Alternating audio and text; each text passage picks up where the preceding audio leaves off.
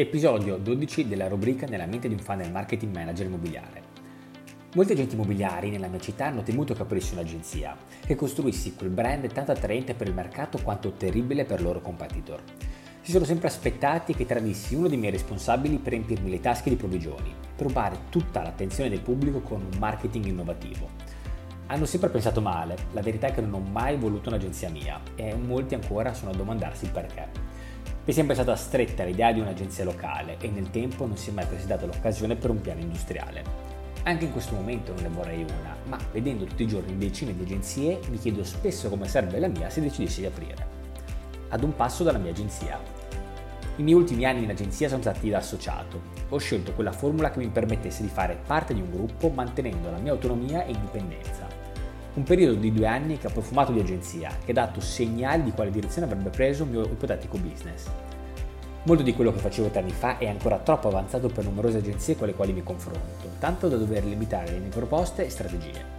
Al contrario, se tornassi sul campo con le competenze e le esperienze di questi ultimi tre anni, credo che realizzerei qualcosa di davvero unico. Mi limito a dire credo perché nonostante vorrei dare il mio 100% non ho ancora trovato un'agenzia con lo stile e la struttura giusta per poterlo accogliere. Allora non mi resta che fantasticare sull'agenzia che aprirei, sperando di raccontare qualcosa di interessante e di ispirazione per te che stai leggendo. Il modello di business. Va detto che se oggi decidessi di aprire un'agenzia non lo farei mai da solo.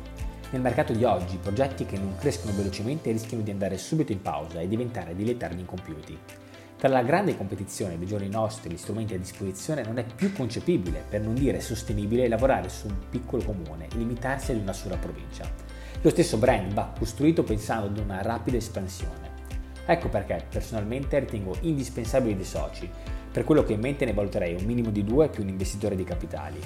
Fare tutto da soli, col passare del tempo diventerebbe logorante e richiederebbe più energie di quelle che ognuno di noi dispone. Non tutti però citerebbero dei soci, ecco perché questo punto può essere discutibile, che ognuno mantenga la propria idea. L'importanza del brand. Quanto sia fondamentale per me l'online è evidente, tanto importante quanto la costruzione del brand e di tutti quei valori che dovrà rappresentare. Investirei su un'identità smart, leggera, dal tono di voce brillante e sarcastico. Un'agenzia dall'immagine estremamente curata, fatta di contenuti originali, raccontata dai volti degli agenti immobiliari e con un linguaggio in prima persona. Cercherei un messaggio differenziante nel posizionamento, non mi concentrerei sui servizi. Pieno di coraggio valuterei la scelta di una nuova nicchia per diventare il riferimento di quella categoria e differenziarmi con il mio perché, il mio come e il mio cosa. Con molta probabilità mi rivolgerei a quel target di persone benestanti, abituate ad acquistare prodotti di marca, i modelli più recenti, la customer care migliore, che dietro la scelta d'acquisto cercano lifestyle e senso di realizzazione.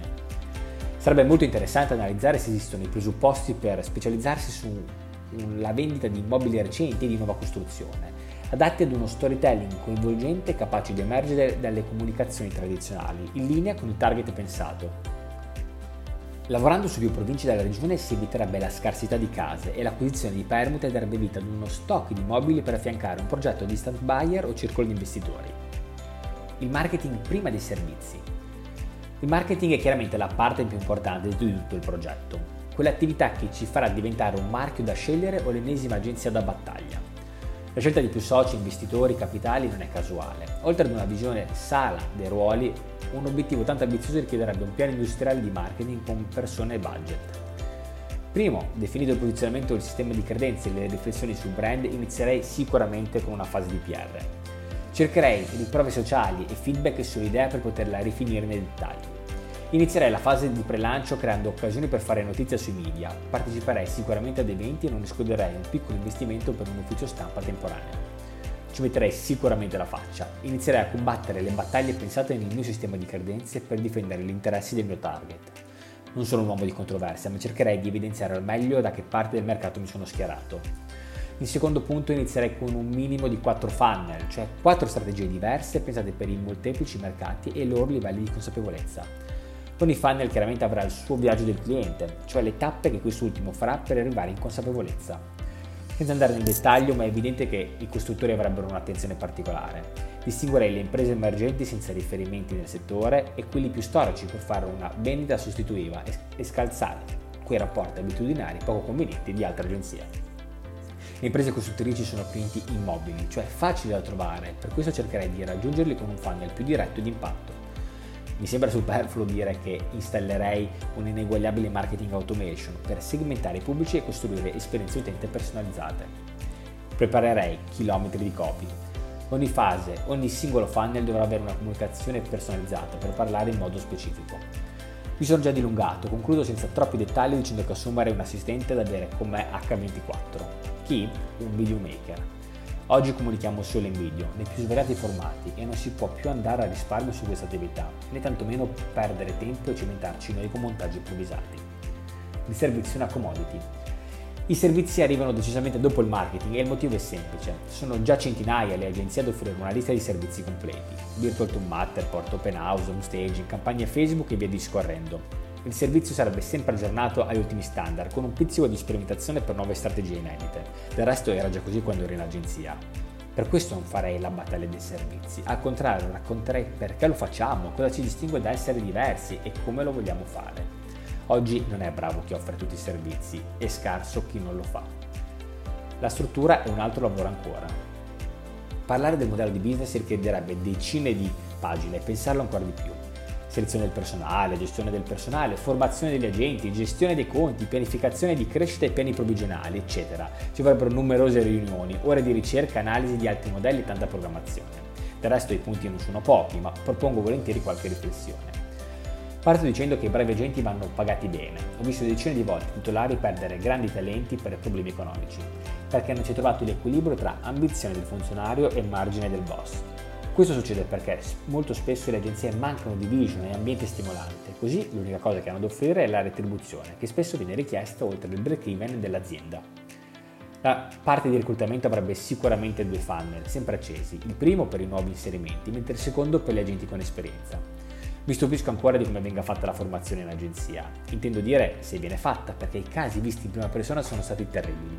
Spero non ti sia familiare a mandare fuori i nuovi arrivati suonare i campanelli e nei ritagli di tempo spiegare concetti senza un ordine cronologico. I responsabili più primorosi invece perdono ora a spiegare le solite basi tecniche e commerciali a reclute che dopo poco andranno via, per ricominciare ancora da capo con tutti i turnover che passeranno. Personalmente quello che ho fatto io e che farei in agenzia sarebbe istituire un'accademia digitale che si sostituisca a me in tutta la teoria commerciale e tecnica. In questo modo, oltre ad una migliore gestione del tempo, sarei sicuro della qualità della formazione. Potrei realizzare moduli completi e con i più importanti aspetti del lavoro, trattando tutto con cuore attenzione. La formazione diventerebbe scalabile, non solo, sarebbero numerose le attività di sensibilizzazione che si potrebbero fare per mettere in caldo futuri interessati alla professione. Tra l'altro fare un'operazione del genere costerebbe anche poco in termini economici e di tempo conclusione del delirio immobiliare. Le cose da dire sarebbero tantissime, descrivere nel dettaglio l'organizzazione di un'agenzia innovativa richiederebbe probabilmente un libro, non un blog. Quello che ho voluto fare qui è stato fantasticare insieme, respirare l'idea di qualcosa di grande, di unico. Qualunque sia il posizionamento, che si tratti di un messaggio differenziante grande o piccolo, che tu voglia lavorare per nicchia o meno, ecco il mio consiglio. Costruisci prima il brand, poi pianifica il marketing e solo infine preoccupati dei servizi. Se ti interessa farlo insieme, io sono qui. Sceglieremo insieme la misura del tuo progetto e realizzeremo la migliore versione della tua agenzia immobiliare. Ti lascio qui sotto un piccolo questionario che potrai compilare per chiedere un colloquio insieme. Io ti aspetto, ci sentiamo al prossimo audio.